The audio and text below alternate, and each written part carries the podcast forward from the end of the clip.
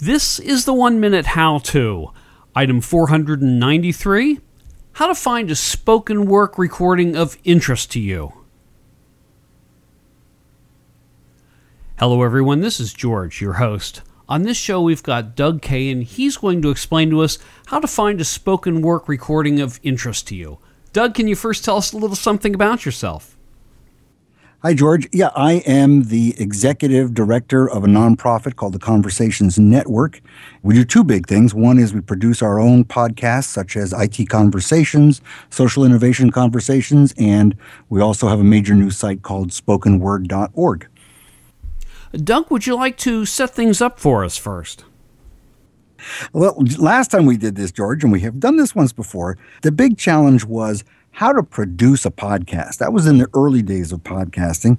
And of course, we're well past that now. In fact, the big problem isn't how to produce one, it's that there are so many. How do you find the good ones? And in particular, how do you find the ones that are of special interest to you?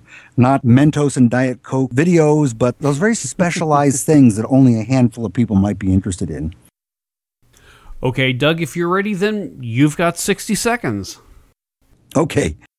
You can't just go to Google. Google's not going to make it that easy to find something that's relatively obscure, particularly when it comes to audio or even video.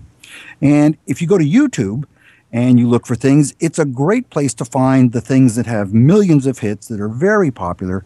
Uh, but if, again, you're looking for that obscure thing or that very special interest item, it's hard. And if you do find it, the question then is how do you know what's good?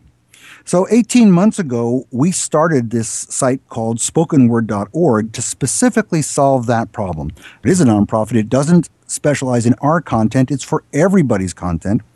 We currently have over three quarters of a million programs in the database from 8,000 feeds. Those are podcasts, video feeds, all sorts of things. It's audio and video, but it's all about spoken word content. You know, those lectures, podcasts, everything that you can imagine that's spoken word.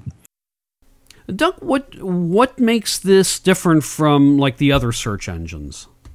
The big thing that we've learned and that we're changing now is that we have relied on fairly automated systems, just like Google does, just like YouTube does. People's ratings, which are still relatively automatic in terms of how you collect them. But we've not been satisfied with the quality of what we've been able to deliver in terms of recommendations. So we're about to embark on a project that will involve human curators. We're taking a big step back up the technology ladder, and we're bringing in people. And we're going to have people who specialize in everything imaginable. In fact, if you want to sign up, you can be a curator once we're up and running with that. And anybody can curate any topic that interests them. And then we'll have a way to curate the curators and by the end of 2010, I think we're going to have a significantly enhanced system. But even today, if you go to spokenword.org, it's a pretty good place to find spoken word content. Okay, Doug, is there anything else you'd like to talk about?